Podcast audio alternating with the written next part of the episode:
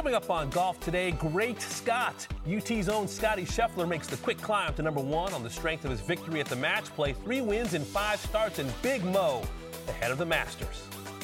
And one last leap into Poppy's Pond comes Sunday evening as the first major of the year is the LPGA's last spin at Mission Hills. Get your Kleenex ready for an emotional goodbye in the desert.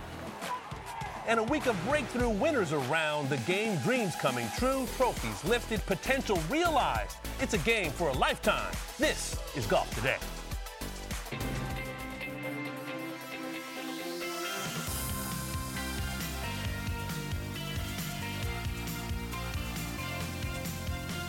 Golf Today, brought to you by PointsBet.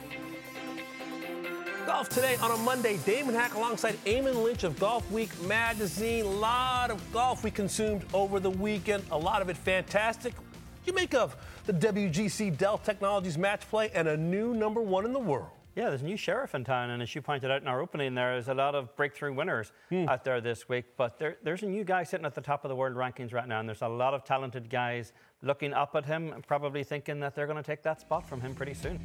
How about the road to number one? It was a quick road, like a short road, you know, not like a long freeway for the UT alum. Great moment with his father who said, I'm more proud of you as a person than I am of you as a golfer. Really tender moment yesterday at Austin Country Club. So, of course, he dominates the match play, but got out of that very tough kind of European Ryder Cup group of Poulter and Fleetwood and Fitzpatrick. In fact, had to go six holes in that playoff with Matt Fitzpatrick. He got some revenge against Billy Horschel, who got the better of him last year in the finals. Three and two against Seamus Power in the quarters. Then that fantastic win, three and one, after DJ was hot on his heels on the back nine. The championship beats Kevin Kisner four and three. Let's hear from the new world number one.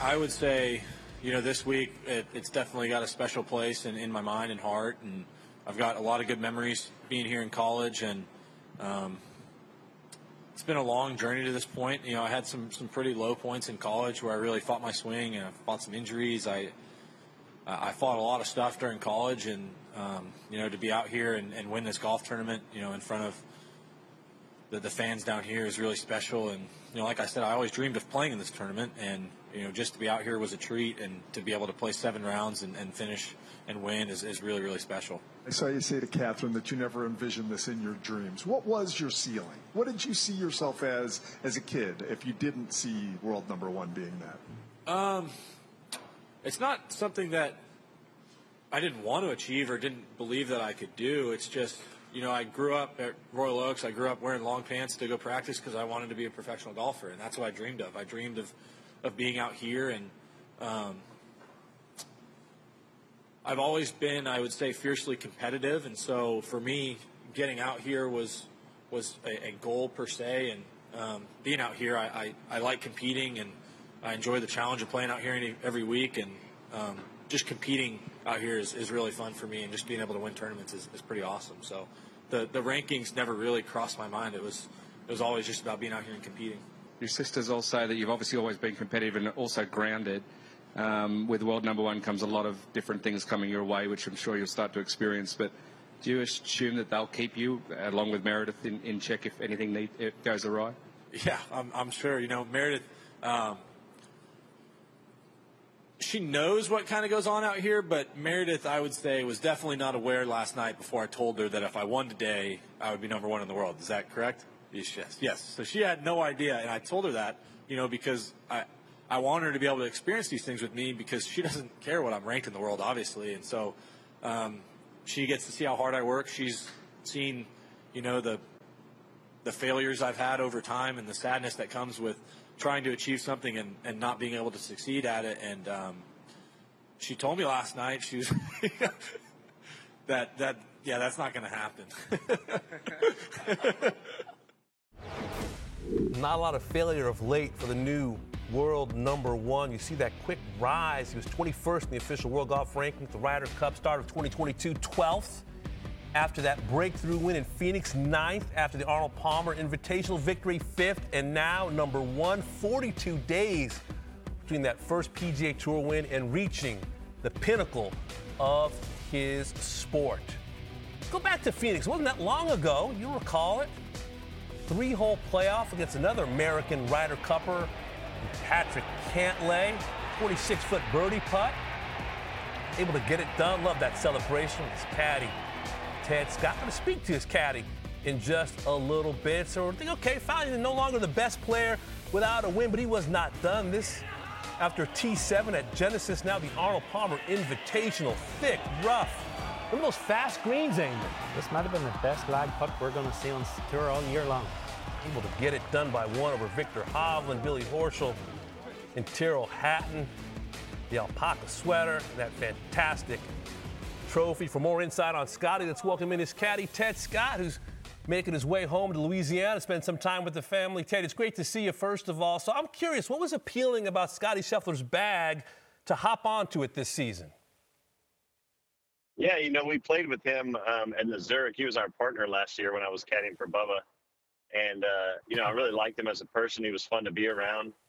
But um, when he called me, you know, I, I, was obviously surprised that he was looking for a caddy. Um, you know, I knew he was a talented player. I didn't, I didn't really know how good he was. Um, you know, unfortunately, I don't, I don't spend much time uh, searching up the internet and seeing where, you know, how people played in their past. So I didn't know he was that good of a junior golfer and had that kind of career leading into the PGA Tour. Um, but the main the main reason why I wanted to work with him was because he's a Christian, and uh, and that that's really important to me. So and as I've gotten to know him, he's just got such good character. It's, it's just made it a lot of fun. Ted, you caddied in the final of the match play tournament back in 2018 for Bubba, and you were on the same golf course against the same opponent in Kevin Kisner. Was there anything from that day you were able to draw on yesterday that helped Scotty Scheffler? No, um, kind of a funny story about 2018. Uh, Kevin Kisner, I believe, had to go extra holes to win the semis. So he had a very quick turnaround, and Bubba's mom came outside and said, I don't think Kevin's going to play too well. And Bubba said, Why? He goes, He just had meatloaf and mashed potatoes. and I think he came out and bogeyed like four of the first five holes. Poor guy was done. So, uh, mom knew best. You know, she knew what was going on. So it was a much different match. I mean, he came out this time focused, and obviously his third time in the finals. Uh, the guy's amazing at match play and around that golf course. So you know he's a fierce competitor. He's never going to give you a hole. Um, you know, you have to fight and scratch and claw, and, and that's what we, we were prepared for. Note to self avoid meatloaf and mashed potatoes before my next round of golf. Teddy, what stands out most to you about Scotty's skill set? You've seen so much great golf in your career as a caddy. What are the things that the details in Scotty's game that stand out to you? I would say, first and foremost, uh, just his belief system. You know, the guy has tremendous belief in his ability um, under the gun, under the pressure. You know, I, I think that takes a, a, lot, but it comes from hard work. You know, he's a real hard worker. Even after his 36 on Saturday, uh, he was like, "Hey, let's go putt a few." You know, he wasn't happy with a few putts he hit. So, hard worker creates a lot of belief. Um, and then, you know, he's got an exquisite wedge game. I mean, I don't know if you saw the shot he hit at Palm Springs on the 16th hole for Eagle that he holed out uh, hit like a slice chip from 20 yards and it spun up the hill and went in. It was, it was one of the craziest short game shots I've ever seen in my entire life. And it seems like each day or week he hits one of those kind of shots. So got a really cool wedge game. Ted, you spent 15 years on the bag for Bubba with a dozen wins. You've now got three with Scotty Scheffler.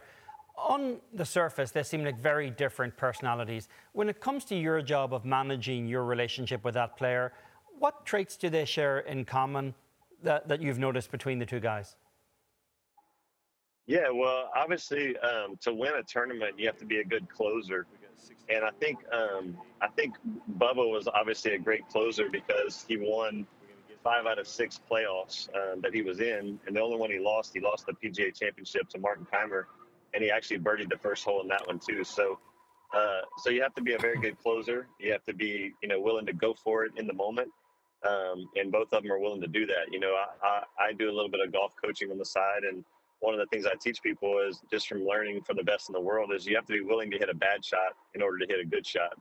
And I think a lot of us are just too afraid to hit a bad shot, so we don't ever give ourselves a chance. And both of these guys, when they get the chance, they're going to go for it. You know, people probably criticized us for hitting driver on 13 uh, in the semifinal match against Dustin, but that guy's going to go for it. That's what he does, you know, and that's why he's so good.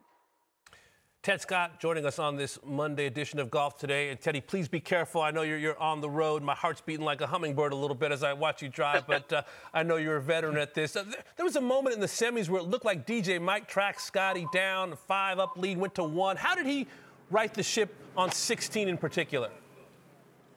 Yeah, so, you know, after we hit the shot on 13, uh, we walked off the green, still three up, and I told him, I said, buddy, I said I would put you up in match play, three up against anybody over, you know, with five holes to go. I, would put my money on you all day long. I don't care who it is. And I said, let's just make some pars and make this guy make birdies because it's really hard out here. The wind's swirling and shifting, and it's just tough, tough to get the ball close. And putting is even difficult because you're playing wind on putts, you know. And uh, he goes, man, I love it. So, you know, DJ Birdie's 14 and Birdie's 15. So we're walking off at 15. He goes, Teddy, I think we need a new strategy. Your strategy sucks. so I was like, yeah, you're right. He goes, we need to, we need to make some birdies. So I said, okay, let's go do it. He stepped up and hit a beautiful uh, drive down the middle and then hit an unbelievable three iron, you know, as you saw from like 251 that I heard almost went in. Um, and then, you know, we were fortunate that uh, Dustin hit a good putt and it looked out. His for, you know, sometimes you need that kind of fortune to go your way against such a great player, and he, he had the momentum, so that that definitely helped. You know. Yeah, beat two absolute studs and DJ and Kiz back to back. How do you think he'll handle the attention and the expectations that go with being number one when there are folks that are asking him questions and suddenly T8 isn't good enough anymore? Sure, I mean that is the distraction that uh, that you know happens to when you become number, number one in the world. I mean, I think you can look at the the history of number ones, and with the exception of maybe you know Tiger, Dustin, a few other guys, you know, most people haven't been able to stay up there. Uh, Jon Rahm's done a good job of it because the noise gets different, it gets loud, and you know you have to manage your expectations and make sure that you're playing golf for you and not for everybody else and setting your own goals. And, uh, you know, that was one thing that someone asked Scotty in the press conference. I, I heard someone say about the expectations, and he said, you know, it doesn't matter what everybody else says. So as long as we can keep that perspective, then he can just show up and it's one shot at a time and keep trying to get better. And, and I think he's really good at that. He just puts his head down, goes to work, and shows up, and he's like, all right, what's this shot? And, uh, you know, after we chipped it in the bunker on 12 against Kisner on the third shot, you know, he stepped up and didn't cry or whine. He was just like, huh, okay, now what do we have? And he made a great bunker swing and ended up pulling that one. So I think he'll handle it well. Um, and, you know, I, unfortunately, I, have seen a little bit of that um, expectation. So I hopefully can help him to manage some of that, being that a caddy for Bubba when he reached number two in the world and the noise got pretty loud. So I'm hoping to help him with some of that. Ted, your guys obviously have a good track record at Augusta National. And right now Scotty's doing pretty much everything well in his game to be number one in the world. Is there any particular part of his game or even his attitude that you think really lends itself to the expectations that he will face a week from now? Well, you know, anytime you're playing well, you're going to go in with confidence. And so it's just a matter of, you know, being patient because when you're playing well, sometimes you think you can do it all right now. Like, I'm going to win this tournament on this hole, you know? And it's a long week, man. You know, you get there. There's there's tons of patrons out there Monday, Tuesday, Wednesday. Um, you know, it's almost like hey, you make a great shot on Monday, and the crowds are cheering. So there's a lot of energy that gets expended. So I think you got to be real patient, take your time, and just hit quality golf shots and try to give yourself a chance going into the back nine on Sunday. You know, it's the old adage, but ultimately, uh, Scotty's clicking on all cylinders. You know, he's driving it well, hitting it well, chipping it well, putting it well. You know, hopefully we can read some putts really well and and just uh, guess the wind right on a few holes that are real key out there. And if we can do that, I don't see any reason why he wouldn't have a chance on Sunday. The Masters right around the corner. Teddy, thanks so much for your time. Drive safely, and we look forward to seeing you next week in Augusta. All right, fellas. Thanks for having me on. I appreciate it. All right, Ted Scott, the caddy for Scotty Scheffler. Scotty Scheffler, in a month and a half, has gone from the best player on the PGA Tour without a win to the best player on the planet your thoughts on what we've seen these last six weeks or so? It's been a remarkable run, very flush in form right now. But what's remarkable when you look at Scotty Scheffler's statistics, it's almost kind of like his personality. There's no high or low here. Everything's very even keeled with him. You know, he's 23rd in strokes gained tee to green. He's 33rd around the greens. He's 29 in strokes gained approach. He's 15th in putting. He's not at the top of the pile in any category on the PGA Tour, but he is at the top of the pile in the official World Golf Rankings, simply, I think, because of the attitude. You don't see Scotty Scheffler get particularly high and low, and that's something that lends itself really well to match play, which is, I think, why he got to the final last year and why he won the tournament this year. It's a little reminiscent to me of David Duval. You'll recall at the end of 1997, he had been knocking on the door. He won three times in three starts. He was 0 for his first 92 starts. Scotty Scheffler was 0 for his first 70, and of course, has won three of his last five starts. It's not like we didn't see this young man coming. We maybe didn't see this coming, but this was someone who, you know, played in the Junior Ryder Cup and the Walker Cup and has played in a, a Ryder Cup, was Korn Ferry Tour Player of the Year. When I spoke to his college coach, John Fields, he said he had the it factor, someone who grew up in the shadow of Jordan Spieth, having to follow that high school career and then go to UT and win a U.S. Junior Amateur like, like Jordan Spieth, but never shied away from that. And I think it's very instructive that you point to his kind of steadiness in getting to this point because there were a lot of moments as a young player where it would have been a lot to try to follow. You know, maybe you go to Baylor. You know, maybe you don't go to UT. Maybe, maybe you go somewhere else. But Scotty Scheffler stayed the course, and his professional career has begun in a similar fashion. Yeah, he might be a, a wallflower in terms of confrontation or, or conversation, but certainly not when it comes to challenges, because it's worth noticing who he beats along the way here. You go back to the Ryder Cup, he took down the world number one, Jon Rahm, in Sunday signals, singles. He showed up at the WM Phoenix Open earlier this year and beat Patrick Cantlay, who was at the time the number four ranked player in the world, in a playoff. A few weeks later, he shows up at Bay Hill and takes down the then number four in the world, Viktor Hovland, in a real dogfight on Sunday afternoon. And then look at the guys he beat this week. Obviously, there's the blip of losing to Fleetwood, but there are a lot of guys who've built a reputation on match play prowess that he took out. The defending champion, Billy Horschel, Ian Poulter, he took mm. out, Dustin Johnson, who was kind of the, the lightning rod for the American team in the last Ryder Cup. And then Kevin Kisner, who's basically like a pit bull in that format. And without any particular peaks and valleys along the way, Kevin Kisner just cruises, sorry,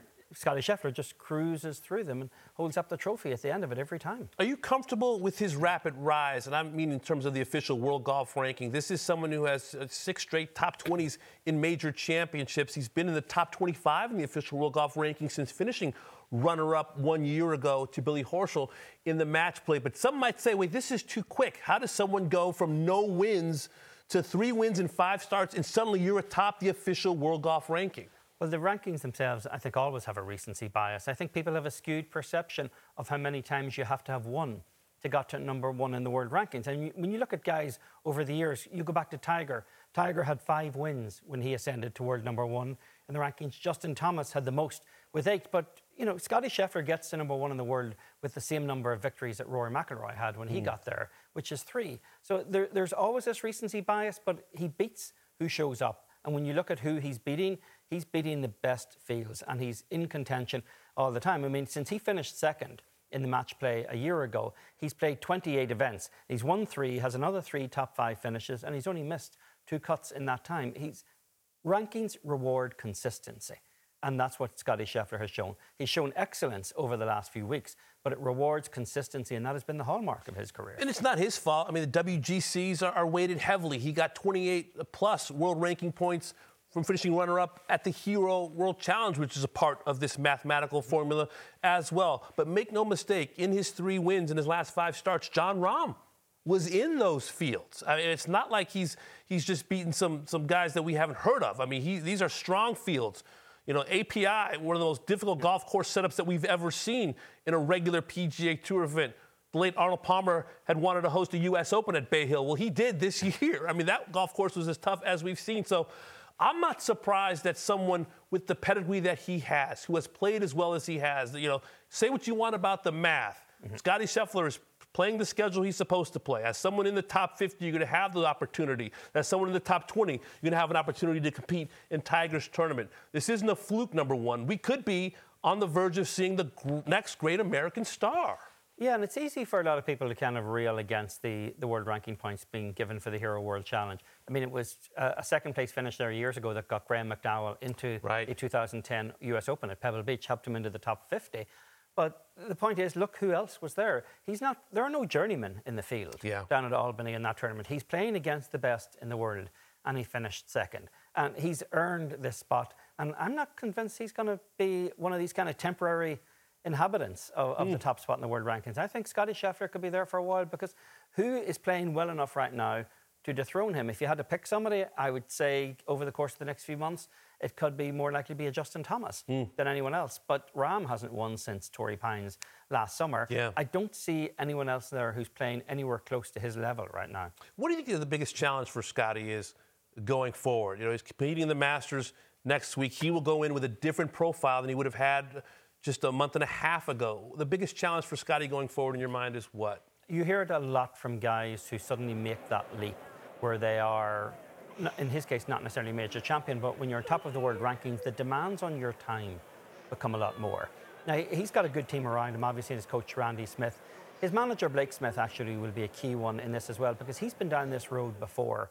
He's also Brooks Koepka's manager. So he, four times mm. he's been around there on Sunday evening when major championship victories have happened and knows how to manage the process after that and how to cut down on the demands on a player's time. To me, that's the biggest threat he faces. He seems content in every other aspect of his life. His game is obviously unsung. The only thing that could possibly go wrong at this stage, other than injury, is the outside demands on his time, and he can defer that to somebody else. And think about how many times through the years we heard, well, the floodgates are going to open up for this player, and they haven't, or they don't. For this player, they have opened up. Scotty Scheffler, age 25, the best player in the world. So, folks, here's a look at the Comcast Business Tour Top 10. Scotty Scheffler is on top of it. The reason this is so important is since 2009, every player who finished in the Comcast Business Tour Top 10 has made it to the Tour Championship at East Lake. And this year, the FedEx Cup winner will receive $18 million. So Scheffler, Burns, Cameron Smith, what a year he's had. Some might say, hey, Cam Smith deserves mention potentially as the best player in the game. Hideki Matsuyama on the verge of defending that Masters title coming up next week. All right, folks, much to do on this Monday. We witnessed an exciting finish to the JTBC Classic as 19 year old Atthaya Thitikul broke through for her first LPGA victory. We've got the highlights when Golf Today returns. Golf Today, brought to you by PointsBet. This season, don't just bet, live your bet life. And Win Grips, the best grips in golf. And Bushnell Golf and the new Wingman. Crank up your game. And by Cobra LTDX drivers, engineered for the longest total distance. Have you ever brought your magic to Walt Disney World like, hey, we came to play? Did you tip your tiara to a Creole princess or get goofy officially? When we come through, it's true magic, because we came to play at Walt Disney World Resort. Reese's peanut butter cups are the greatest, but let me play devil's advocate here. Let's see. So, no, that's a good thing. Uh, that's definitely not a problem. Uh, Reese's, you did it. You stumped this charming devil. At Bet365, we don't do ordinary. We believe that every sport should be epic. Every basket, every game, every point, every play. From the moments that are legendary to the ones that fly under the radar. Whether it's a three pointer at the buzzer to tie the game or a player that goes two for two at the foul line. Whatever the sport, whatever the moment. It's never ordinary at Bet365. 21 plus only. Must be present in Virginia. If you or someone you know has a gambling problem and wants help, call 1 800 Gambler. Terms and conditions apply. We promised the world number one, Jin Young Ko. She finished in the tie for fourth, gave it a good run on Sunday, shot 65 in her opening round, Eamon and made a charge over the closing holes on Sunday. Yes, she did. This eagle putt. I mean, just makes it look so easy, so smooth. Not a lot of histrionics in her game or in her demeanor. But it was not to be a victory for Jin Young Ko, the 19-year-old Atthaya Thitikul, able to get it done. Now, Jin Young Ko did make some interesting comments last week on her future you have a round like this, a wing like Singapore. Are you feeling that this is the best golf that you've ever played in your career or no? Hmm, no, not not yet. Like my, um, I'm doing well, but mostly many people say 2019 was your career high. It is, but I I I thought no, not yet. It's not coming yet. So 2021 I played well, but not yet. It's not coming yet. Even this year too. So I need two more wins, and I want two more wins.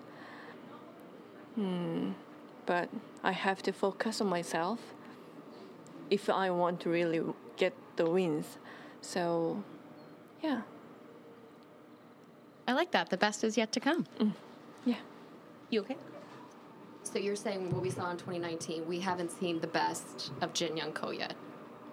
I would say, yeah, I think so. Yeah, it's not coming yet. Yeah, it's coming soon, maybe. Well, how good do you have to be for a T4 finish to be considered a disappointment? How about this good, Damon? In just the last six months, Jin Young Ko has compiled what would be a career year, or career for many people. Nine straight top 10 finishes, six wins in 11 starts, 34 straight rounds under par.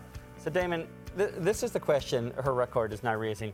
How demoralising does it have to be for potential rivals if an off week is a T4 finish and she's telling you, even with those numbers, that the best is still to come? It's incredibly demoralizing. I keep hearing Frank Sinatra's voice. The best is yet to come. I mean, what a statement from already the best player on the planet on the LPGA Tour who seems to bring her best against the best. Sei Young Kim. Nelly Korda. And I thought Young Ko was very honest last year, and saying, you know what, hey, Nelly had the better year. She won the major. She won Olympic gold. But for her to think that she hasn't even kind of scratched the surface yet on where her talent could go, I think we are seeing potentially one of the all-time great careers in golf, someone that we may put up against one day an Annika Sorenstam or a Lorena Ochoa or a Karrie Webb. I think her expectation level is that high. She thirsts for majors much like Brooks Koepka does, and she just does not make mistakes. We've seen what she has done in terms of hitting greens in regulation, the consecutive rounds under par. I think it is demoralizing to hear her speak if you are a peer. It is definitely demoralizing to play inside the ropes beside her. Yeah, and you remember how much time we spent last year thinking this was going to be the, the great rivalry Yeah. in golf that we've needed in this sport for a long time because we haven't had one since Karrie Webb and Annika Yeah. going back more than 20 years at this point. And obviously, Nelly's not playing next week in the Chevron out with an injury caused by a blood clot. But you start to wonder if Jin Young Ko is starting to separate herself Mm. again. I mean, it's, you have to go back to last summer, and she's had one finish outside the top 10 in that time. I mean, this is a level of consistency that Scotty Scheffler aspires to Yeah.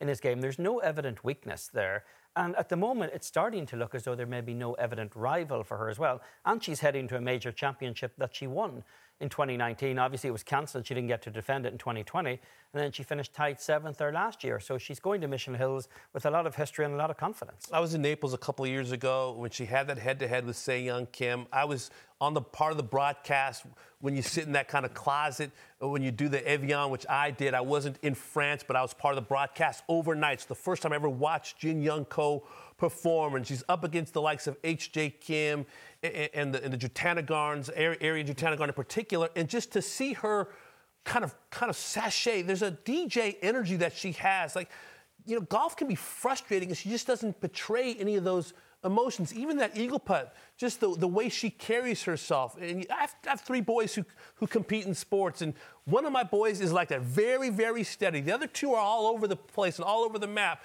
And my steady son always seems to get the better of my other boys because they're just up and down, up and down.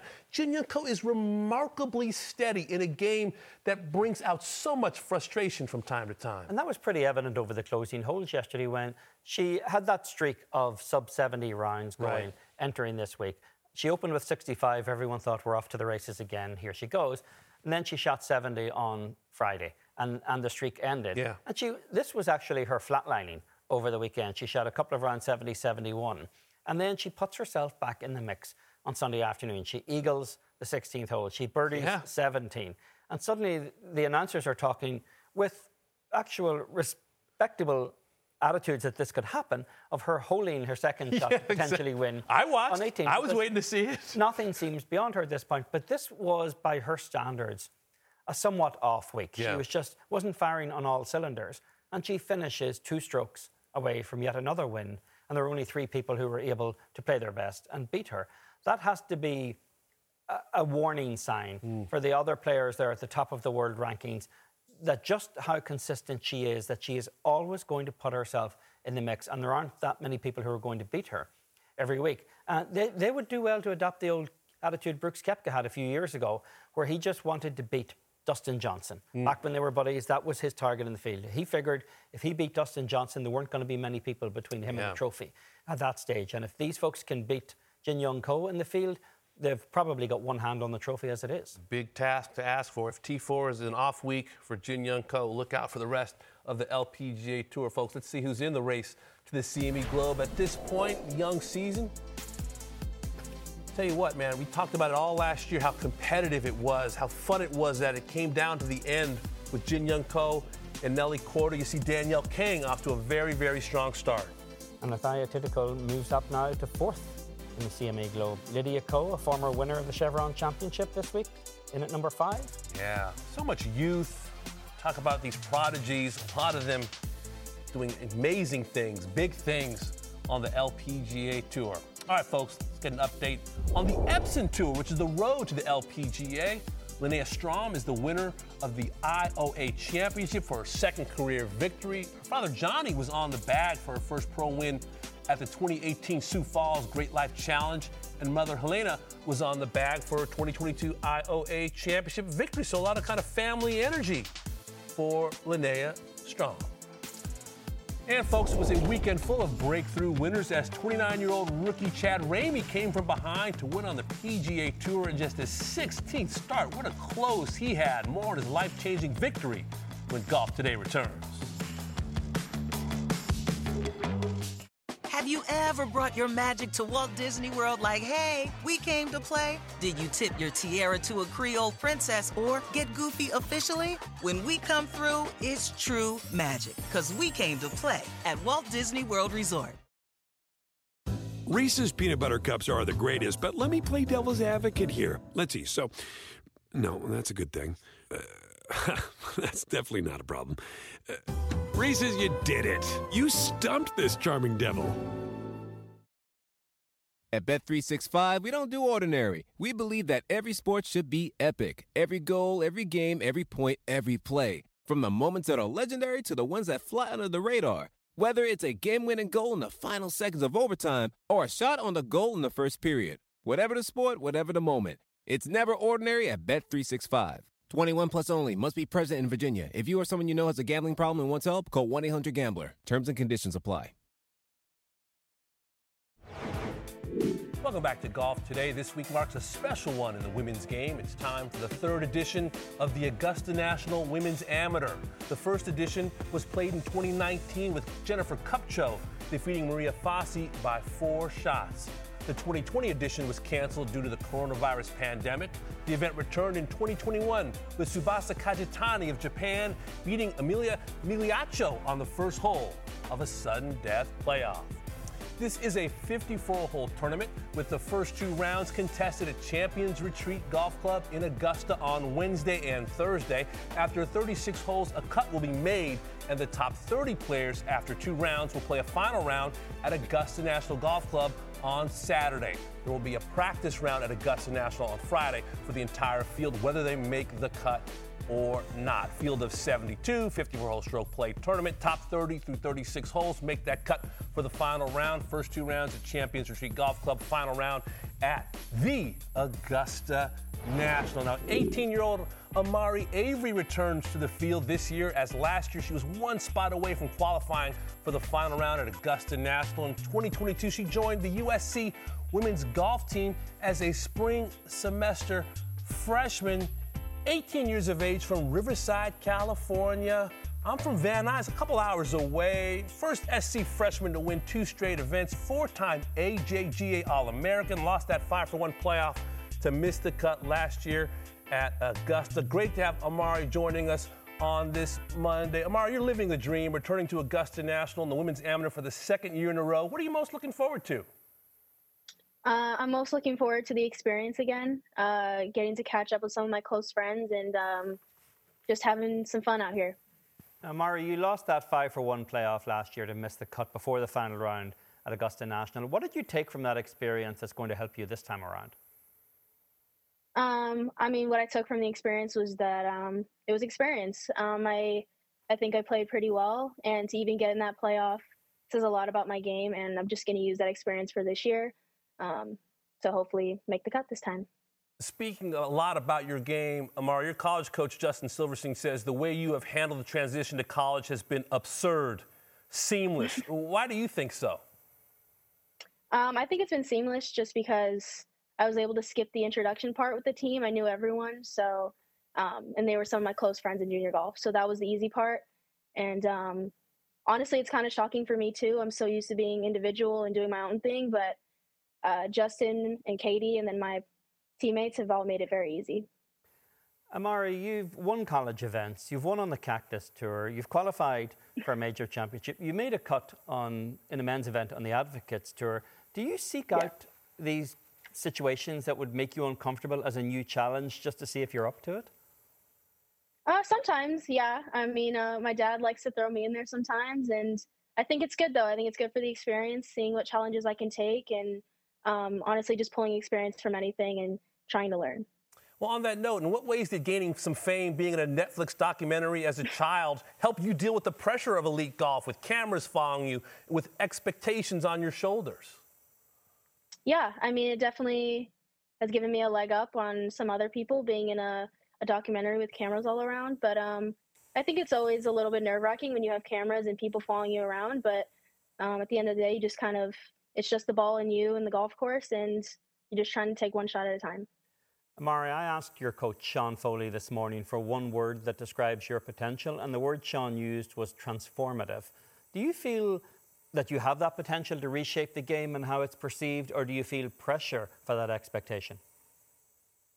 Uh, I think it's a little bit of both, but I mean, I play golf for a reason. I think that I can do things that has never been done before, or even just change the game for girls and boys in golf. And um, yeah, it's definitely a little bit of pressure to have that on you, but it's also uplifting because it's motivating for me and motivating for other people. And um, I just love the game of golf. So whatever I can do, I'm down for it. So the golf part has been pretty smooth, seamless, as your coach said. But what was it like going from homeschool to, to campus life and, and having like students in your face for, for the first time, or at least for, for a long time? Oh yeah, uh, it was scary, a little bit nerve wracking for sure. Um, going from homeschooling to my first day of school, actually going in a class, a lecture, um, was scary for me. I cried to um, one of my teammates. She's one of my closest friends. Um, just telling her how scared I was and how stressed I was, but she was like, I, I think you'll be fine. so I just got dressed up a little bit, went to my first class, and it went, it went great. All right, speaking about getting dressed up, last year it was Jordan's with the year of Tiger's Masters wins on the insole. What is the clothing flourish we can look forward to this year? I don't know. I might just have to surprise y'all, but um, keep on the lookout for some for some Jordans. They might be out there. well, Mari, it's great meeting you this way. Best of luck as you compete for the second time at the Augusta National Women's Amateur. We'll speak to you soon. Yeah, thank you guys.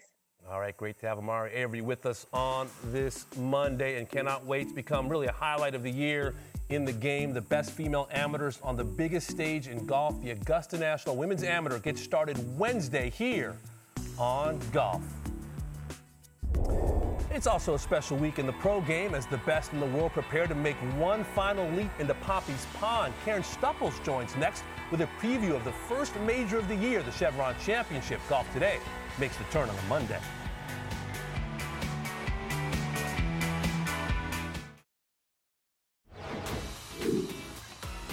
The first Chevron Championship is the last one at Mission Hills. After 50 years, who will make that final leap into history and into Poppy's Pond? Our own major winner, Karen Stupples, will tell us who she thinks might find themselves taking a dip in the only water an LPGA player wants to be in come Sunday. And whatever direction you look this week, you'll see the world's best golfers looking for major momentum. Scotty Scheffler wasn't the only one who left Austin with positive mojo for Augusta, but the same can't be said of a few others. Let's talk about the guys who found something and the guys who are still searching for anything. The second hour of Golf Today starts now.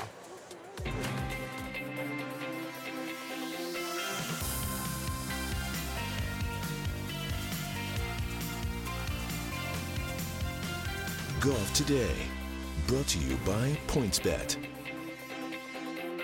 Hope your Monday's off to a fantastic start. Damon Hack alongside Eamon Lynch of Golf Week magazine as Golf Today makes the turn on this first day of the work weekend. Yes, as you said, buddy, major season is officially upon us as the Chevron Championship will be contested Thursday through Sunday for the final time at Mission Hills Country Club in beautiful Rancho Mirage, California. I'm going to try to drink in these vistas for the last time.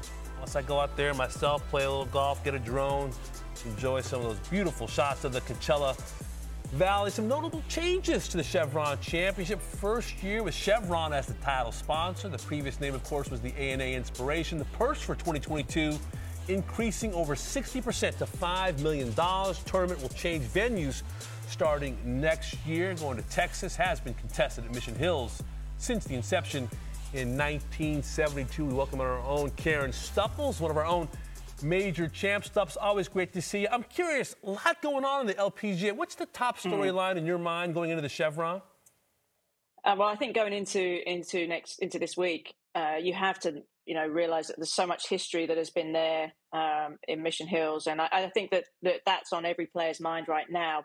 What's going on at this moment in time? But you have other interesting storylines too. I mean, obviously Jin Young Ko uh, continuing her her form, even though she didn't win this week or last week. Sorry, it it's still um, she's still that best player in the world. Nelly Korda won't be there, unfortunately uh, because of her her the, not injury but the, the illness with the with her blood clot. Uh, and obviously, we wish her well with that. But um, so many storylines, new talent coming up. Uh, final final final spin round the Mission Hills course, and the last chance to jump into Poppy's Pond for, for the person who uh, performs the best. So much to to really digest and take in this week. So, Karen, it's very easy to say that this is just the Jin Young Ko show and we're all here to watch it, given what she's compiled over the last six months. But who are you anticipating among the elite players might actually try to disrupt that narrative some? Well, certainly when when you're looking at this week, uh, so much of it depends on on the course. I always feel like if the rough is up, then players definitely like Eugenia Young or, or I mean, obviously Atthaya Thitikul now, um, having played so well this week. I mean, Patty Tavatanakit has been pretty quiet so far this season, but she's, the, you know, going in and defending. Brooke Henderson is a player uh, who I find particularly fascinating this this week. Uh, she's had four top tens in her five starts this season, and it seems to be quiet so far for Brooke Henderson. Uh, but this week she has to make a transition from a 48 inch driver down to a uh, down to the 46 inch one. So she's going to have to make that adjustment. So that to me is a fascinating concept. Uh, but there's so much talent out there. I mean, you can't ever forget about Inbee Park, and there's a couple of sleepers that. Um, I think we have, have, to think about this week. Charley Hull from England, she's played well at Mission Hills, and uh, I think she's going to continue to do so. She played well this past week as well. And even though Nelly isn't going to be there, uh, I don't think we can ever really fall asleep on Jessica. I think she's she's due uh, to win a big one, and it could be this week. Karen, what emotions are you sensing from the players as Mission Hills has its last hurrah? Are they talking about it? Are they openly saying, "Hey, you know what? This is going to be kind of an emotional week"? They are, uh, particularly the older players, uh, your Stacey Lewis's of the world, and you know players that have been there a number of times and have grown up uh, watching it, at, at, the history of it, and uh, it was always a dream of, of, most players to to really go there, to be part of the of the championship, and to make the leap into Poppy's Pond. Every single player, when they're playing a practice round, stands on the edge of Poppy's Pond and kind of lets their mind wander to, to thinking about how they will make their jump or what their jump would be. Um, and, it, and it is uh, definitely a very sad thing to, you know, to, to have that in the back of your mind, knowing that this is the final chance that, that this is going to happen. Um, I know that they all feel that they're excited at the potential of where this championship is going to go. They feel it's going to be very much like what happened with the KPMG Women's PGA Championship, how it went from a championship that was kind of clinging on a little bit, and then it kind of has just blown up into a, a, massive, into one of the best events on the LPGA schedule. And I think they feel this is what's going to happen here with Chevron too, even though uh, uh, everybody has so many good memories. Uh, it's the orange blossom, it's the bougainvilleas on the trees, it's the uh, everything about Mission Hills is just a very special place, and I think everybody that's been a part of it in the past is going to be really upset that they don't get a chance to, to play here again. But they all know it's for, for the better of the tour and for the better of the women's game. Karen, it's been 20 years since anyone got to make that leap into the pond in back-to-back years. That was Annika Sorenstam. And you mentioned Patty Tavatanakit, the defending champion, yeah. who's had a solid, unspectacular year, hasn't won since the what was then the ANA Inspiration last year. It's 13th in the Rolex rankings. What are the realistic odds that she could be a back-to-back champion here? I think it's a tough one. I mean, I, I always like to go on form. When you're going into a, into a major, you don't want to get onto that driving range and think, okay, I've got to find something. I need to have, I need to try and catch a little bit of lightning in a bottle just so I can get around this golf course. Uh, they're typically set up uh, tough.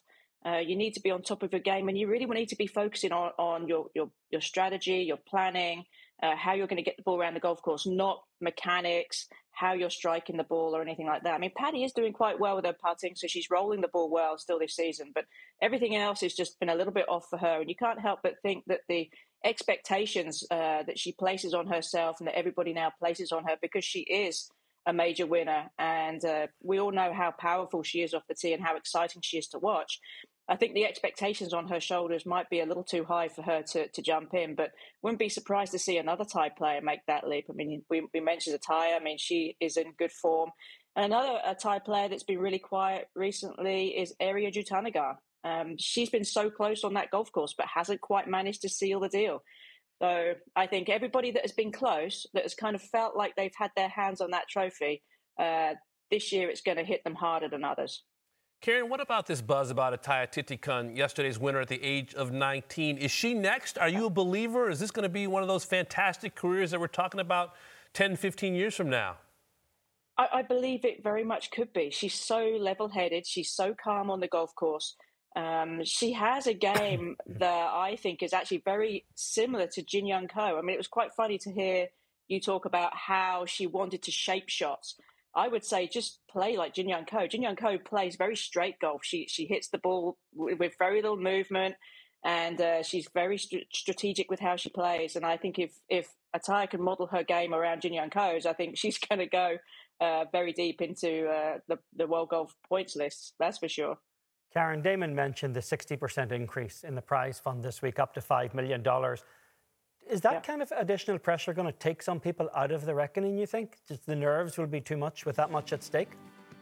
Um, I, I don't think it's it's that per se. I think if you're if you're if you're thinking about the money um, in any LPGA event, I, I, really think you're taking yourself out of the equation anyway. P- people who win tournaments aren't thinking about the money; they're thinking about the quality of strike. They're thinking about how well they're playing, enjoying the enjoying the game of golf and getting the ball in the hole in, in, in very few shots. It's it the the the product of what playing well brings is the is right at the very back of your mind. And and players that think about the money are the ones that tend to to not do very well anyway. So whether it's whether you're playing for a million dollars, whether you're playing for five million dollars, I think that the outcome is going to be the same. Um, it obviously will be life changing for whoever wins if they haven't won a major before or if it's their first win because they become a major champion. And I think it's that title and it's knowing that this is the final one uh, that really puts the pressure on, as I said, particularly for players that have kind of felt like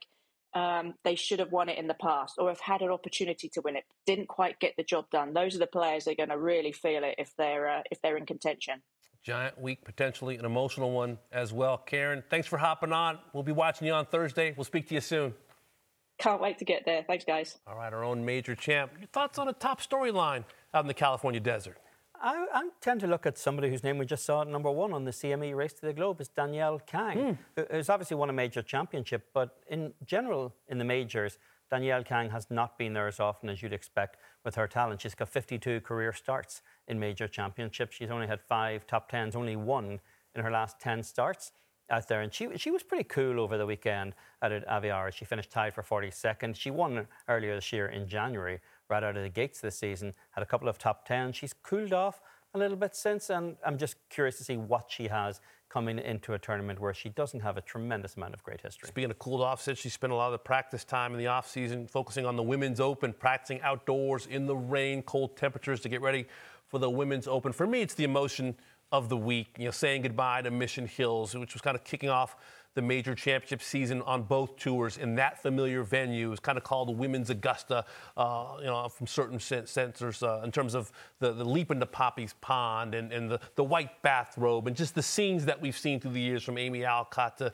to Karrie Webb. And I'm sure that the, the site in Houston will, will bring us some new traditions and some new great moments.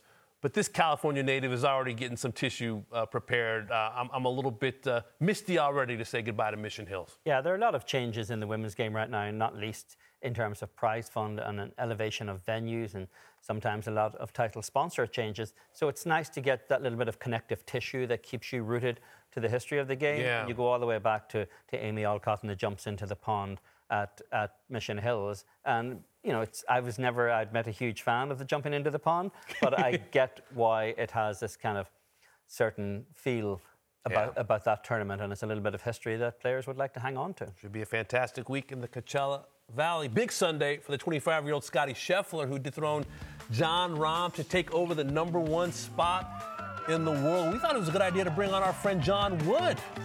His take on Scheffler's incredible run. Golf today. Brought to you by PointsBet. This season, don't just bet, live your bet life. And Zexio. Experience light, experience easy. Zexio. Experience the difference. And Geico. Switch today and see all the ways you could save. And by Epson Tour. Road to the LPGA.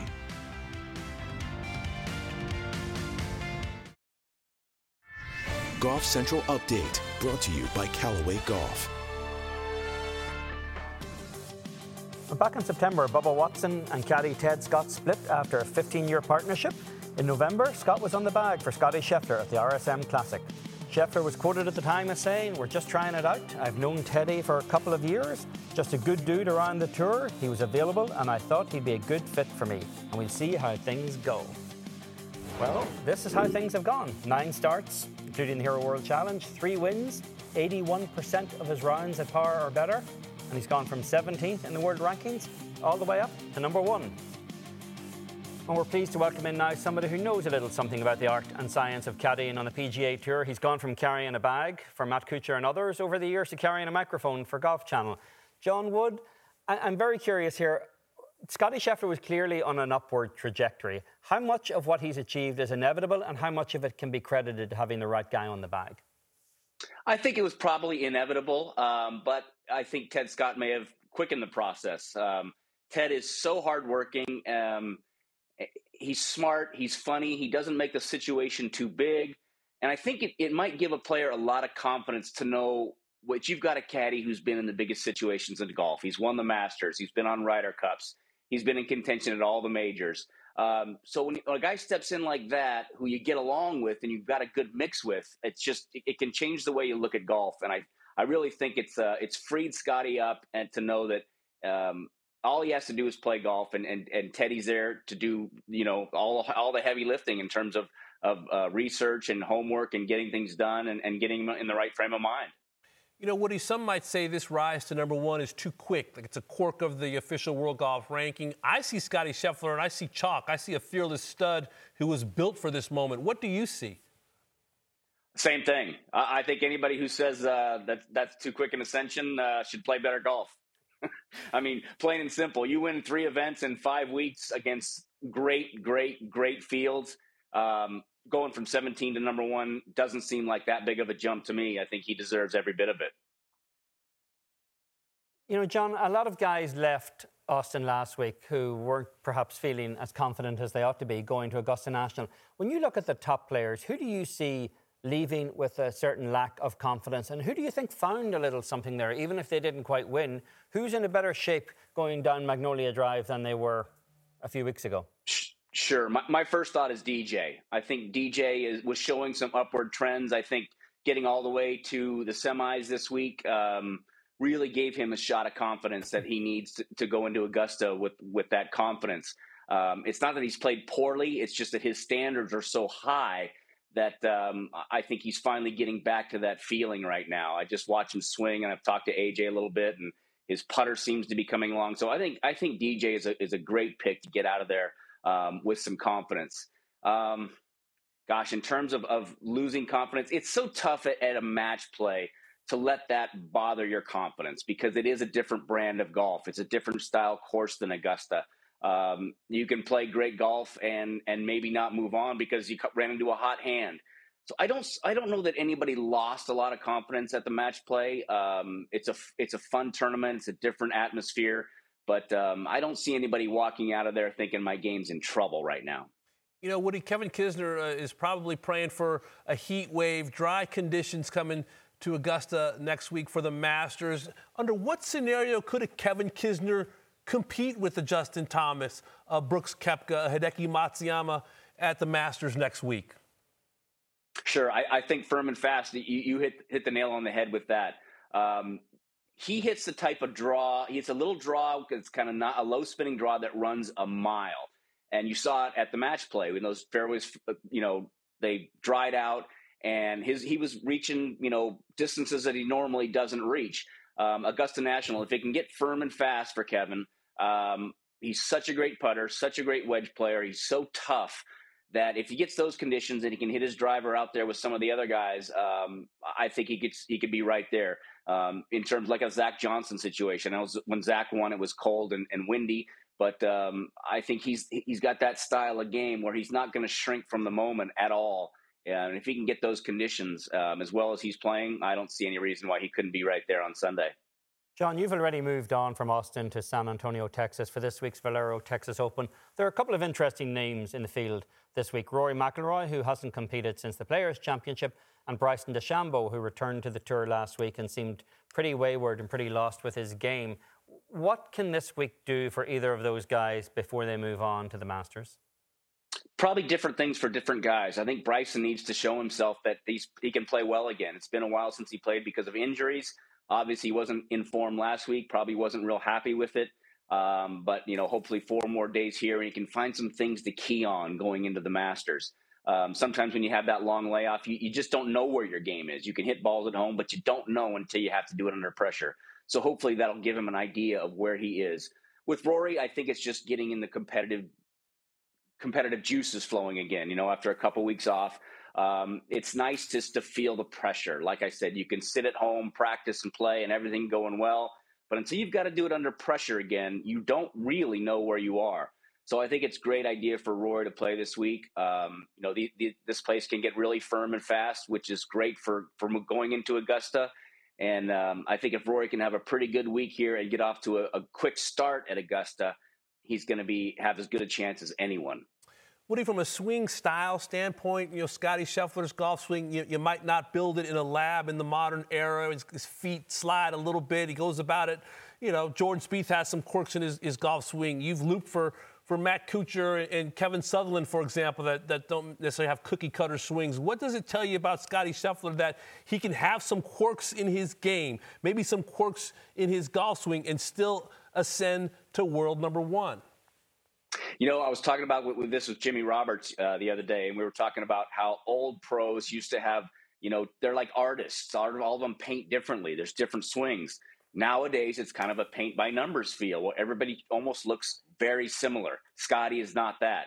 Scotty worries about ball flight, and that's it. And he doesn't. I, I bet he doesn't really even know what his swing looks like when he's playing golf.